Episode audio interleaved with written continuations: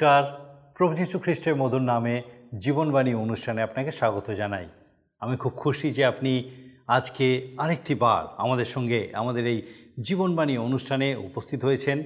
আর আপনাকে অনেক ধন্যবাদ যে আপনি নিয়মিত আমাদের সঙ্গে আমাদের এই অনুষ্ঠানে উপস্থিত আছেন এবং আমাদের সঙ্গে নিয়মিত যোগাযোগ রাখছেন। আপনার জীবনে কীভাবে এই অনুষ্ঠান কাজ করছে আমাদেরকে জানাচ্ছেন আর আমরা খুব খুশি। আর আমার প্রার্থনা এইভাবে যেন আপনি ঈশ্বরের বাক্যে আরও বৃদ্ধি পেতে থাকেন। আসুন আজকে আমাদের অনুষ্ঠানের শুরুতেই একটা গানের মধ্যে দিয়ে আমরা ঈশ্বরের গৌরব করি। তৃষিত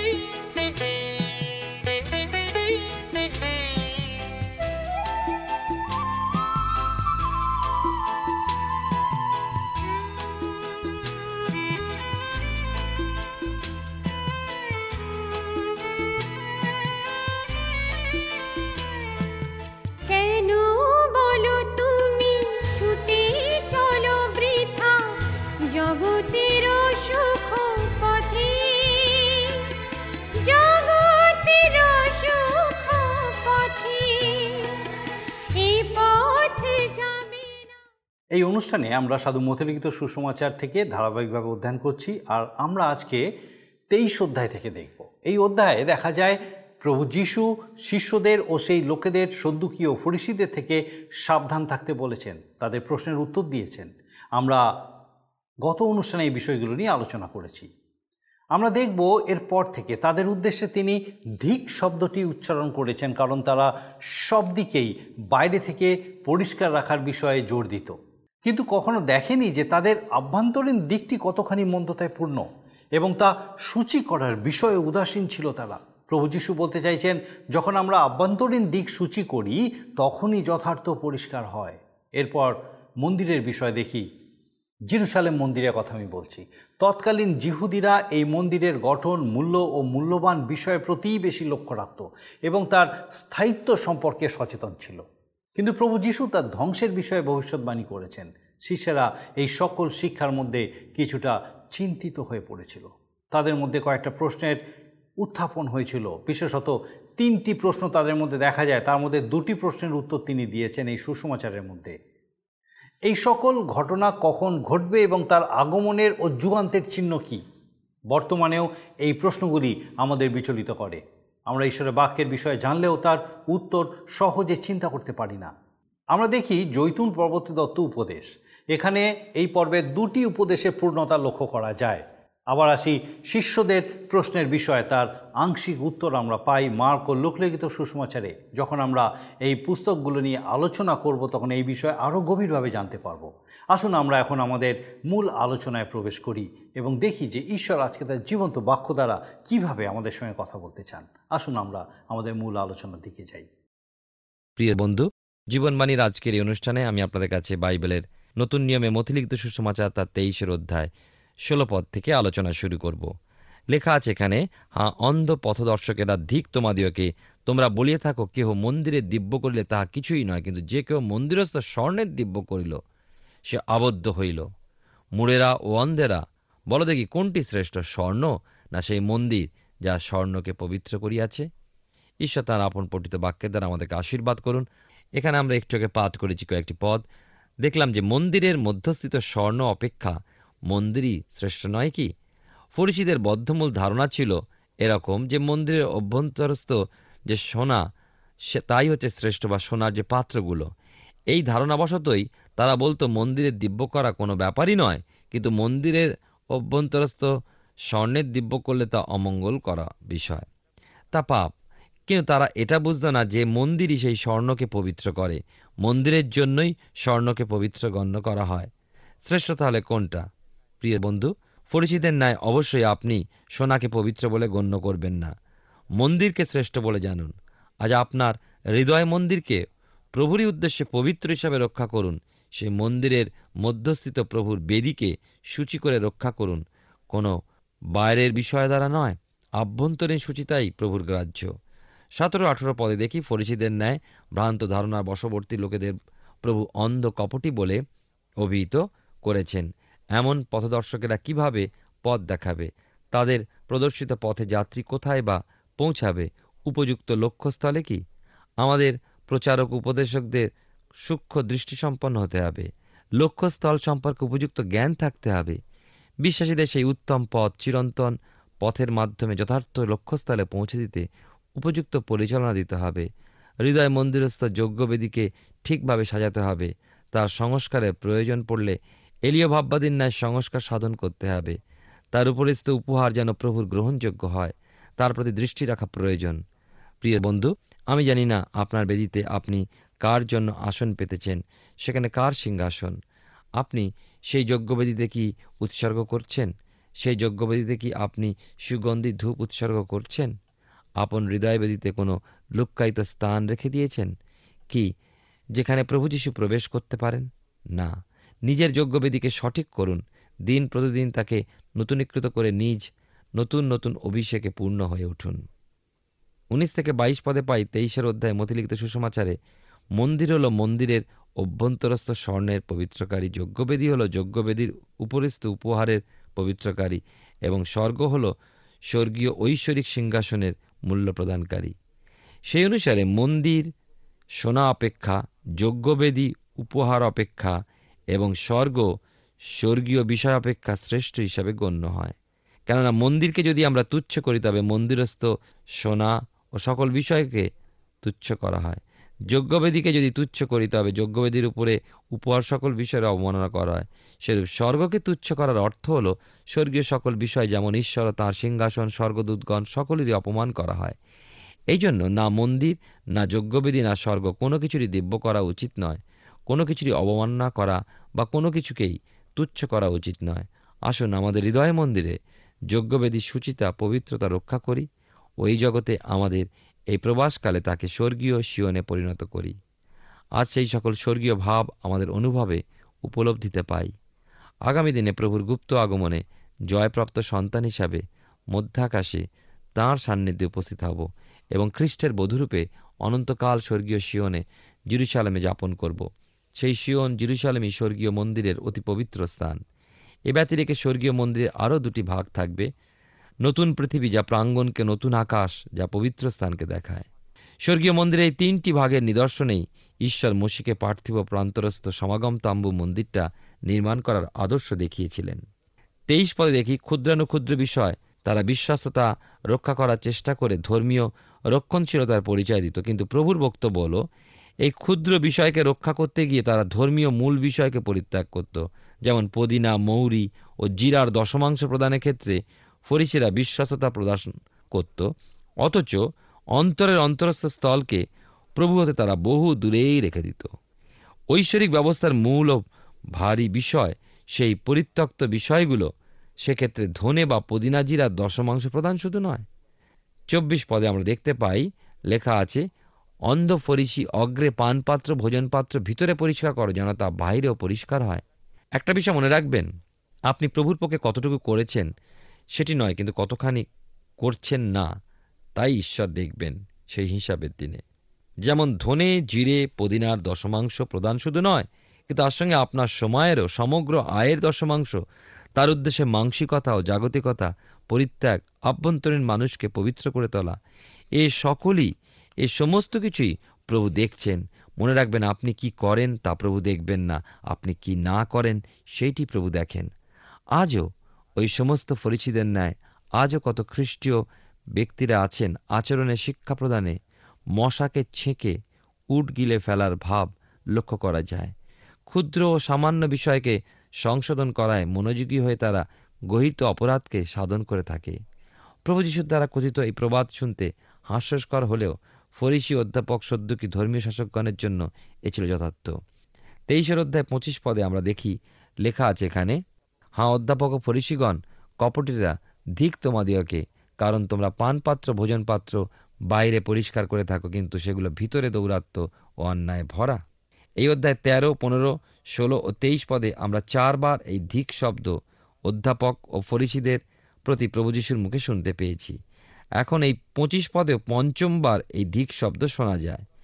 এখানে তাদের শোচনীয় অপরাধটা হলো যে তারা বাহ্যিকভাবে গুরুত্ব প্রদানকারী। আভ্যন্তরীণ বিষয় গুরুত্ব প্রদান করে না। আজ আমরা অনেকেই আছি বাইরে থেকে পরিষ্কার ও সুন্দর হয়ে প্রত্যেক পর্বগুলো পালন করে চলেছি। বাইরে থেকে কথাবার্তা খুবই নম্র, শান্ত প্রকৃতির। সাজসজ্জার দিক থেকে তারা, আমরা দেখি, ধর্মীয় ভাব রক্ষা করতে কঠোরতা পালন করে থাকি।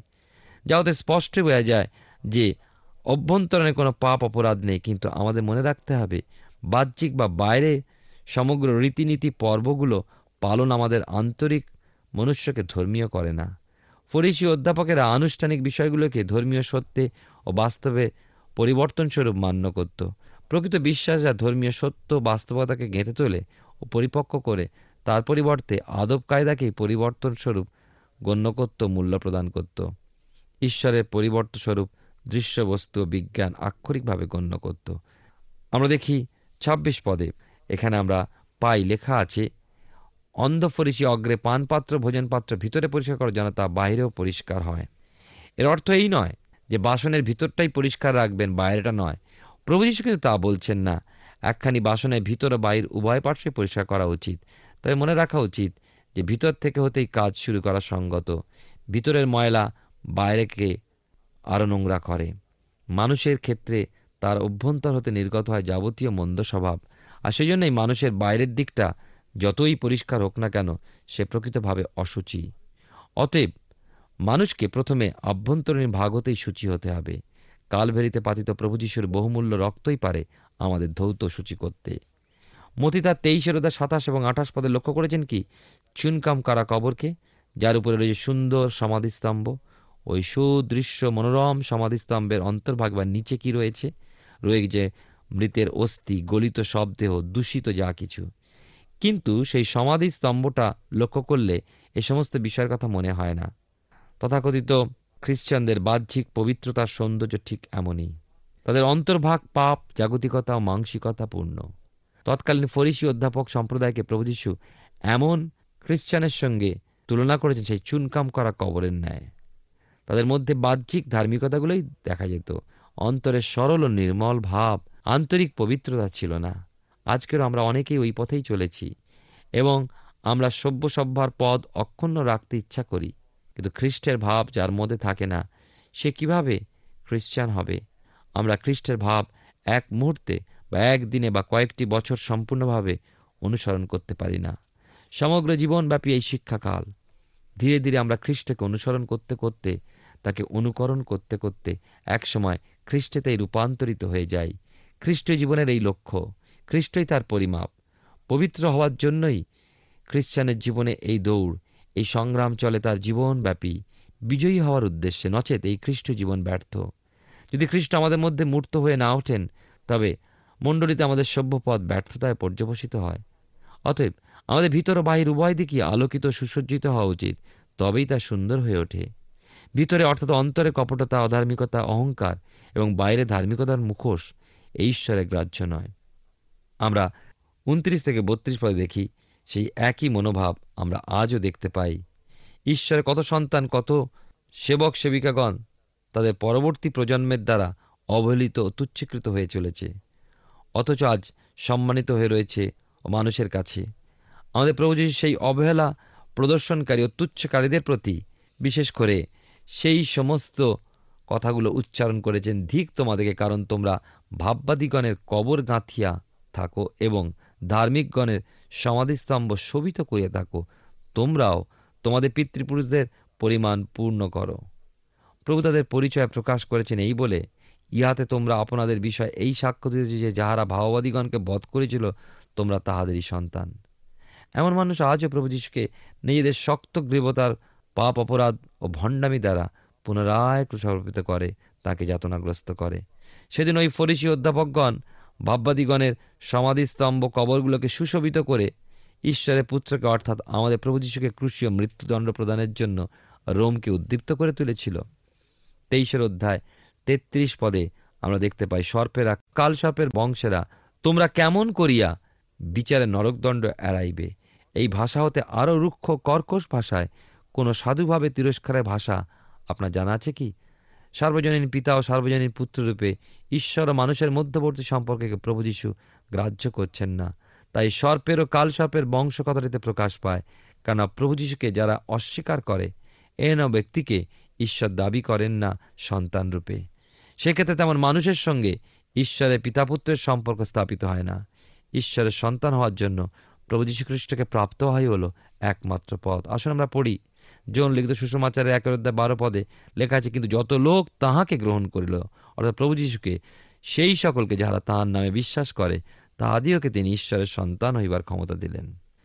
চৌত্রিশ এবং পঁয়ত্রিশ পদে দেখি, এখানে, এর আগে আমরা দেখি ভবিষ্যৎ বক্তা সকরিয়ের হত্যা সম্পর্কিত ঘটনাটি ঘটে গিয়েছিল। আমাদের প্রভু যীশু হেবলের হত্যা সম্পর্কিত ঘটনা সহ শুরু করলেন এবং এই বর্তমান সময়ের অধীনে সমস্ত ঘটনাগুলোকে নিয়ে এলেন। ধার্মিক হেবলের রক্তপাত হতে পুরাতন নিয়মের শেষকালীন ভাওবাদী সকরিয়ের মন্দির ও যজ্ঞবেদীর মধ্যস্থলে বধ ও রক্তপাত হওয়ার ঘটনা পর্যন্ত সমস্তের দায়ী। পৃথিবীর যত ধার্মিক লোকদের রক্তপাত, এমন বাহ্যিকভাবে ধর্মীয় লোকদের উপরে বর্তাবে। তৎকালীন ফরিসি অধ্যাপকদের সর্পের বংশ কাল সর্পের বংশ আখ্যা দিয়ে প্রভু তাদের এইভাবে তিরস্কার করলেন। ঈশ্বরের সেই ধার্মিক লোকদের বিরোধী হয়ে ওঠার বিচার আনবেন। বর্তমানে কত খ্রিস্টানের মতে এখনও এই প্রকাশ পায় যে সকলেই পরিত্রাণ লাভ করতে পারে? অর্থাৎ যেহেতু প্রভুজীশু সমগ্র মানবজাতির জন্য নিজের দেহপ্রাণ বলিরূপে উৎসর্গ করেছিলেন ও পুনরুত্থিত হয়ে উঠেছেন, পিতা ঈশ্বরের সামনে সেই বলিকৃত রক্ত পরিত্রাণযোগ্যে সাধিত তার পুণ্য মহামূল্য রক্তসহ স্বর্গের অতি পবিত্র স্থানে উপস্থিত হয়েছেন, সেই হেতু প্রত্যেকেরই পরিত্রাণ লাভ করেছে। কিন্তু প্রকৃতপক্ষে তো তা নয়। তাকে বিশ্বাসকারী ও স্বীকারকারী তাকে ত্রাণকর্তা প্রভু হিসাবে গ্রহণ করলেই পরিত্রাণ পাওয়া যায়। ছত্রিশ থেকে আটত্রিশ পদে পাই। জিরুসালাম নগরের যে ধ্বংস সত্তর খ্রিস্টাব্দে সাধিত হলো, প্রভু যীশু তাঁর উদ্দেশ্যে ভবিষ্যৎবাণীও করলেন বোঝা যায়। জিরুসালামের প্রতি এই প্রকাশ্য তিরস্কারের মধ্যে যেন প্রভুর রোদনের স্বরও শোনা যায়। প্রভু যিশুর তথাকথিত বিজয় প্রবেশ জিরুসালামে, তার প্রতি জিরুসালামের প্রত্যাখ্যানকে প্রকাশ করে। এই শহরের প্রতি তার ক্রন্দন আমরা দেখতে পাই। তিরস্কার তিনি করলেন বটে। কিন্তু তিনি তাদের প্রেমও করেছিলেন। এই প্রেমেই তিনি ক্রন্দন করেছেন জিরুসালামের বিচার স্মরণ করে। তিনি রোদন করেছিলেন, তাঁর হৃদয় বিদীর্ণ হয়ে গিয়েছিল সেই সময়। আমরা দেখি বিশেষ করে তেইশের অধ্যায় উনচল্লিশ পদে। এখানে লেখা আছে, কারণ আমি তোমাদেরকে বলি তোমরা এখন অবধি আমাকে আর দেখিতে পাইবে না, যে পর্যন্ত না বলিবে। প্রভু যিশুর সত্য প্রচারে ধর্মীয় শাসকগণ বিপাকে পড়ত, শুধু তাই নয়, তার প্রেরিতগণ অর্থাৎ শিষ্যগণ হয়েছিল উদ্বেগগ্রস্ত। প্রভু যিশু ওই জিরুসালাম সম্পর্কে ভবিষ্যৎবাণী করলেন সেই দিন, যা পরবর্তী সময়ে সফলতা পায়। প্রেরিতরা ঘটনার প্রতি পরিবর্তন লক্ষ্য করে জেরুসালেমকে রাজধানী রূপে রাজ্য প্রতিষ্ঠাকারী হিসাবে খ্রিস্টকে ধারণা করলেন। অথচ তিনি আবার নগরের উৎসন্ন হয়ে যাওয়ার কথা বলেছেন। লক্ষ্য করে শিষ্যগণ উদ্বিগ্ন হয়েছেন। এর কারণ হল, প্রভু বলছেন যে তারা যতক্ষণ না বলবে ধন্য তিনি প্রভুর নামে আসিতেছেন, ততক্ষণ তারা তাকে আর দেখতে পাবেন না। এই কথার মধ্যে আপনি একটা বিষয় লক্ষ্য করুন, যদিও সেই সময় আমাদের প্রভু যীশু ক্রুশের পথে চলছিলেন, তবুও তিনি এক নিশ্চয়তা দিলেন যে তিনি ফিরে আসবেন, আর সেইটি হবে তার প্রকৃত বিজয়। তিনি সেই সময় পৃথিবীতে রাজ্য স্থাপন করছেন, অর্থাৎ রাজ্য স্থাপন স্থগিত রয়েছে। তাই নয় কি? শিষ্যরা আশ্চর্যান্বিত হয়ে গেলেন, এই স্থগিত হওয়ার বিষয়। আর সেই জন্যই তারা এলেন প্রভুর কাছে তিনটি প্রশ্ন নিয়ে, যা আমরা পরবর্তী অধ্যায়, অর্থাৎ চব্বিশের অধ্যায় পাই। এই অধ্যায় পাব শিষ্যদের তিনটি প্রশ্নের বিষয় এবং প্রভু যিশু উত্তর দিলেন, তার আগমন ও যুগান্তের চিহ্নের প্রকাশে। চব্বিশ ও পঁচিশের অধ্যায় জৈতিন পর্বতের উপরে উপদেশ হিসাবে পরিচিত, যা সুষমাচারের তিনটি প্রধান উপদেশের শেষাংশ গঠন করে। এগুলোর প্রথমত রাজ্য স্থাপন, যা পর্বত দত্ত উপদেশের মধ্যে মতিলিখিত সুষমাচারে পাঁচ হতে সাতের অধ্যায়ের মধ্যে রাজ্যের রীতিনীতি পায়। দ্বিতীয়ত রাজ্যের বিষয় পুনরাম্ভের পরবর্তী অংশ, যা নিগূঢ় তত্ত্বের দৃষ্টান্তপদেশ হিসাবে মতিলিখিত সুসমাচারের তেরো অধ্যায়ের মধ্যে রাজ্যের বর্তমান অবস্থা ঘোষণা পায়। তৃতীয়ত, রাজ্যের উপসংহার বিষয়, যা জৈতুন পর্বতে দত্ত উপদেশে হিসাবে মতিলিখিত সুসমাচারের চব্বিশ ও পঁচিশের অধ্যায় রাজ্যের ভবিষ্যতে লক্ষ্য করি। এগুলো প্রধান ধর্মপ্রদেশ হিসাবে আখ্যাত, কেননা এতে রয়েছে আয়তন, পরিমাপ ও উদ্দেশ্য। এর আগের অধ্যায় শেষ দিকে পাই যে, জিরুসালামের ধ্বংস সম্বন্ধে প্রভু যিশুর ভবিষ্যৎবাণী। ধর্মীয় শাসকদের প্রতি প্রভু যিশুর প্রকাশ্য নিন্দা আমরা লক্ষ্য করেছি। জিরুসালামের প্রতি ফিরে দাঁড়িয়েছেন ও প্রভু বলেছেন, তাদের গৃহ অর্থাৎ মন্দির উৎসন্ন পড়ে রইল। এক পদে তিনি বলছেন, প্রভু তার রাজ্য সেই সময় স্থগিত রাখার কথা বলছেন আর মন্দির পড়ে রইল উৎসন্ন অবস্থায় তাও জানিয়েছেন। মন্দির বহু গাঁথনিতে নির্মিত। সুন্দর সুবিশাল মন্দিরটি সাদা মার্বেল পাথরের তৈরি। শিষ্যরা ক্ষণিক বিচলিত হয়ে পড়লেন। যে এমন মন্দির উৎসন্ন হয়ে পড়ে থাকবে শিষ্যরা মন্দিরের সুন্দর গাঁথনিটি প্রভু যিশুকে দেখাবার ইচ্ছা করলেন। দুই পরে দেখি শিষ্যরা দিন এই ধর্মধামকে দেখেছেন, তাদের ধারণা, প্রভু যিশু ভালোভাবে সেই মন্দিরকে দেখুন। কিন্তু প্রভু তাদেরকেই বললেন, তোমরা কি এই সকল দেখিতেছ না? অর্থাৎ তোমরা কি প্রকৃতই দর্শন করেছ মন্দিরটি? আমাদের সমসাময়িক সমাজে আমাদেরকে যাচিয়ে দেখার জন্য এই এক যথার্থ প্রশ্ন। আমরা কি আমাদের চতুর্দিকস্থ পৃথিবস্থ অবস্থাকে দেখেছি? আমরা যথার্থভাবে তার লক্ষ্য করে থাকি? এক মনোরম স্থানে এক সময় আমি এসে দাঁড়ালাম। দেখলাম সুন্দর সেই সৃষ্টিকে। কিন্তু হঠাৎই আমার প্রকৃত দৃষ্টিশক্তি খুলে গিয়েছিল। খুবই সূক্ষ্ম, গভীর দৃষ্টিতে তখন তা দেখতে লাগলাম। ঠিক মনে হলো, এ সমস্তই তো অপেক্ষা করছে ঐশ্বরিক বিচারের। হ্যাঁ সমস্তই বিলীন হয়ে যাবে। প্রিয় শ্রোতা বন্ধু, বিশাল সৌদরম্য যে পৃথিবীস্থ স্থানগুলো, গগনচুম্বী অট্টালিকাসমূহ, বিখ্যাত নগরীগুলি, বিদ্যালয়, মহাবিদ্যালয়, কত কিছু সাধনাগার। একদিন সমস্তই ধ্বংসীভূত হবে। আমরা যখন এগুলো দেখি, আমরা প্রশংসা সূচক কত কথাই না বলি এবং কত বিষয়ই না চিন্তা করি, কিন্তু একটি বারের জন্য কি মনে আসে কি যে এ সমস্ত কোনো এক সময় ধ্বংস হয়ে যাবে?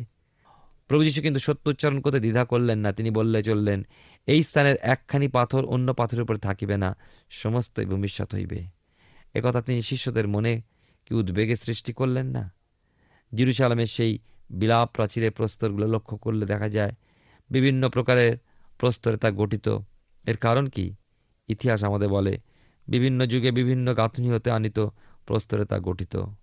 মন্দিরের চূড়োয়, মন্দির এলাকায়, কোণে যা প্রমাণিত হয়েছে খনন কার্যের ফলে অল্প কিছুকাল পূর্বে যে বিষয় প্রকাশিত হয়েছে, তা হলো, সেখানে ভিন্ন ভিন্ন যুগের সময় হতে সমস্ত রকম প্রস্তর আনিত হয়েছে, যার দ্বারা বোঝা যায় যে একখানা পাথর অন্য পাথরের উপরে নেই। গাঁথকেরা বিভিন্ন স্থান হতে পাথরগুলো সংগ্রহ করে নিয়ে এসেছে কেন সত্তর খ্রিস্টাব্দে রোম সম্রাট টাইটাস এই নগরী ধ্বংস করে ফেলেছিল। হ্যাঁ হতে পারে, এটা আমাদের কাছে আজ প্রাচীন ইতিহাস, কিন্তু সেদিন শিষ্যদের কাছে এটা ছিল বিচলিত হয়ে পড়ার মতো একটা প্রকাশ। তারা নিজেদের মধ্যে বিষয়ে মনে হয় আলোচনাও করেছিল এবং প্রভু যিশুর কাছে এসেছিলেন তিনটে প্রশ্ন নিয়ে। চব্বিশের অধ্যায়, তিন পদে দেখুন, পরে তিনি জৈতুন পর্বতের উপরে বসিলে শিষ্যরা বীররা তাহার নিকটে আসিয়া বলিলেন, আমাদেরকে বলুন দেখি, এই সকল ঘটনা কখন হইবে, আর আপনার আগমনে এবং যুগান্তের চিহ্ন কি তাদের প্রশ্ন ছিল, প্রভুর সেই ভবিষ্যৎবাণী গৃহ বা মন্দির উৎসন্ন হওয়ার ঘটনাগুলো কখন ঘটবে? কোন সময় ধর্মদামের একখানা পাথর অপর পাথরের উপর থাকবে না? তাদের দ্বিতীয় প্রশ্ন ছিল, প্রভুর আগমনের চিহ্ন কি? কারণ প্রভু বলেছেন তেইশের অধ্যায় উনচল্লিশ পদে, তোমরা এখন অবধি আমাকে আর দেখিতে পাইবে না, যে পর্যন্ত না বলিবে ধন্য তিনি, যিনি প্রভুর নামে আসিতেছেন। এর অর্থ, তিনি পুনরায় আসবেন? এর উত্তর পাই এই চব্বিশের অধ্যায় তেইশ হতে একান্ন পদের মধ্যে। এরপরে প্রভু শিষ্যদের তৃতীয় প্রশ্ন হল, যুগান্তের চিহ্নই বা কী? এই প্রশ্নের উত্তরে এই চব্বিশের অধ্যায় নয় হতে বাইশ পদের মধ্যে। প্রভু যিশু এই তিনটে প্রশ্নের উত্তর দিচ্ছেন, যাকে আমরা বলি জৈতুন পর্বতে দত্ত ধর্মপ্রদেশ কারণ এই আলোচনা জৈতুন পর্বতের উপরে সুসম্পন্ন হয়েছিল। শিষ্যদের প্রথম প্রশ্ন, এই সকল ঘটনা কখন হইবে? অর্থাৎ কখন ধর্মদামের একখানা পাথর অন্য পাথরের উপরে থাকবে না? এর উত্তর কিন্তু মতিলিখিত সুসমাচারে পাই না। লোকলিখিত সুসমাচারে উত্তর পাই মার্ক লিখিত সুসমাচারে এর অংশ লক্ষ্য করি। কেন মতিলিখিত সুসমাচারে এর উত্তর পাওয়া যায় না? সাধু মতি হলেন রাজ্যের সুসমাচার প্রচারক। এই সুসমাচার রাজাকে উপস্থিত করে। সত্তর খ্রিস্টাব্দে জিরুসালেম নগরী ধ্বংসীভূত হওয়ার মধ্যে আমাদের সাম্প্রতিক যুগের কিছু রয়েছে। কিন্তু রাজার আগমনের সময়কালীন ভবিষ্যতের কোনো বিষয় এতে লিখিত নেই। এই জন্য মতিলিখিত সুসমাচারে এই জৈতুন পর্বতের উপরে ধর্মোপদেশ তা পাওয়া যায় না। প্রিয় বন্ধু, তাই আসুন লোকলিখিত সুসমাচারের একুশের অধ্যায় কুড়ি থেকে চব্বিশ পদের মধ্যে প্রভু যিশুর প্রদত্ত উত্তর লক্ষ্য করি, আর তিনি সেইখানে সেই উত্তর দিয়েছেন। এই জৈতুন পর্বতের উপরে দত্ত উপদেশ, খ্রিস্ট যখন তার আগমন সম্পর্কে বলেন, তখন তিনি পৃথিবীতে আসবেন, তাঁর রাজ্য স্থাপন করতে। এই দৃশ্যে পুরাতন পৃথিবীতে মণ্ডলীর বিষয়ে কিছু পাওয়া যায় না, কারণ যুগান্তের উপস্থিতি পূর্বে মণ্ডলী ঊর্ধ্বে নিত হয়ে যাবে। ইসরায়েল জাতির শেষ দিনগুলোর মধ্যে প্রকাশ পায় মহাক্লেশকালে ইসরায়েল জাতির অবস্থা সম্পর্কে প্রভু প্রকাশ করেছেন। আমরা সাধু মতির্গীত সুসমাচার থেকে ধারাবাহিকভাবে অধ্যয়ন করছি আর আমার বিশ্বাস ঈশ্বর তার জীবন্ত বাক্যের মধ্যে দিয়ে নিশ্চয়ই আপনার সঙ্গে কথা বলছেন। আমরা দেখলাম প্রভু যিশু ক্রমশ ক্রুশের দিকে এগিয়ে চলেছেন এবং তার শত্রুরা নানাভাবে তাকে প্রশ্নের মধ্যে দিয়ে ফাঁদে ফেলতে চেয়েছে। তাদের প্রচেষ্টা শেষ নেই। বিশেষ করে শিক্ষণীয় বিষয় হলো অভ্যন্তরীণ সুচিতার বিষয়। আমাদের হৃদয় মন পরিষ্কার করতে হবে। জাগতিকতার মন্দ বিষয়ে মাংসিকতার বিষয়গুলিকে দূর করতে হবে। প্রভু যিশুকে দেখেছি রাজা হিসেবে জিরুসালামে প্রবেশ করতে। কিন্তু দেখা যায়, এটা তার প্রকৃত বিজয় যাত্রা বা প্রবেশ নয়, এটা আসবে ভবিষ্যতে, তার দ্বিতীয় আগমনে। প্রভু যিশু জিরুসালামের ধ্বংসের বিষয়ে ভবিষ্যৎবাণী করেছেন। এটা ঐতিহাসিক সত্য, যা ঘটেছিল রোমিও সাম্রাজ্যের টাইটাসের অধীনে সত্তর খ্রিস্টাব্দে। আমরা হয়তো কথা জানি প্রভু যিশুর শিষ্যরা তাকে প্রশ্ন করেছিল, কখন ঘটবে? তার আগমনের ও যুগান্তের চিহ্ন কি? প্রভু তার দুটি প্রশ্নের উত্তর এই সুসমাচারে দিয়েছেন। আর আমরা এর পরের অনুষ্ঠানে এই বিষয়ে বিশেষভাবে দেখব। আসুন এখন প্রার্থনায় যাই। আর আমি চাইব এই সময় আপনিও আমার সঙ্গে প্রার্থনায় যোগ দিন। আসুন, প্রার্থনা করি। মঙ্গলময় স্বর্গীয় পিতা প্রভু, তোমার ধন্যবাদ, তোমার স্তুতি প্রশংসা, তোমার গৌরব করি যে তোমার পবিত্র পরাক্রমে তোমার মহা অনুগ্রহে আরেকটি বার তুমি আমাদেরকে তোমার এই জীবন্ত বাক্যের সান্নিধ্যে আসার সুযোগ দিয়েছ। ধন্যবাদ স্বর্গীয় পিতা, যে তোমার এই জীবন্ত বাক্য দ্বারা আমাদের প্রত্যেক দর্শক বন্ধুর আজকে তুমি মন স্পর্শ করেছ, হৃদয় স্পর্শ করেছ। প্রভু প্রার্থনা করি তোমার পবিত্র আত্মার পরিচালনায় এবং তোমার পবিত্র অনুগ্রহে, তোমার দয়ায়, তোমার জীবন্ত বাক্যে তুমি আমাদের প্রত্যেক দর্শক বন্ধুকে বেড়ে উঠতে সাহায্য করো আশীর্বাদ যুক্ত করো। বিশেষভাবে পিতাগো প্রার্থনা করি যদি এখন কেউ কোনোভাবে অসুস্থতার মধ্যে আছেন স্বর্গীয় পিতা, হয়তো অসুস্থতার নাম আমরা জানি না, কিন্তু পিতাগো, তোমার পবিত্র অনুগ্রহে প্রার্থনা করি, তোমার পবিত্র আরোগ্যকারী হাতে স্পর্শে প্রভু, তোমার জীবন্ত বাক্যের গুণে স্বর্গীয় পিতা, তুমি তোমার আরোগ্যতা, তুমি সেই সমস্ত শরীরে লাভ করতে সাহায্য করো। তোমার মহাপরাক্রম তাদের শরীর উপলব্ধি করে তোমার গৌরব করতে সাহায্য করো। পিতা গো আমাদের প্রত্যেক দর্শক বন্ধু, তাদের পরিবার পরিজন, তাদের গৃহ তোমার চরণে সমর্পণ করি, তোমার আশীর্বাদের গৃহরূপে তাদেরকে ব্যবহার করো এবং তোমার পবিত্র আত্মার সুরক্ষায় তাদেরকে সম্পূর্ণ সুরক্ষিত রাখো, সুস্থ সবল রাখো। আরেকটিবার পিতাগো, তোমার চরণে আমরা সমর্পিত হই। আগামী দিনেও পিতাগো, তুমি সাহায্য করার জন্য এইভাবে তোমার চরণে, তোমার জীবন্ত বাক্যের সান্নিধ্যে তোমাদের বৃদ্ধি পেতে পারি। তোমার যিশু নামে ভিক্ষা, দয়া করে শ্রবণ গ্রহণ করো। আমি ঈশ্বরের মহা অনুগ্রহে আরেকটি বার আমরা ঈশ্বরের জীবন্ত বাক্যের সান্নিধ্যে কিছু সময় কাটানোর সুযোগ পেয়েছিলাম। আর আমার বিশ্বাস যে ঈশ্বরের রব আপনি শুনতে পেয়েছেন। একই সঙ্গে আমি চাইব আগামী দিনেও এইভাবে আপনি আমাদের সঙ্গে আমাদের এই অনুষ্ঠানে অবশ্যই উপস্থিত থাকুন। ঈশ্বর আপনার মঙ্গল করুন প্রিয় বন্ধু, আশা করি জীবনবাণী অনুষ্ঠানটি আপনার ভালো লেগেছে। আর যদি ভালো লেগে থাকে, তাহলে অবশ্যই আমাদের একটি মিসড কল দিন। আপনার দেওয়া মিসড কলটি আমাদের কাছে অতি মূল্যবান।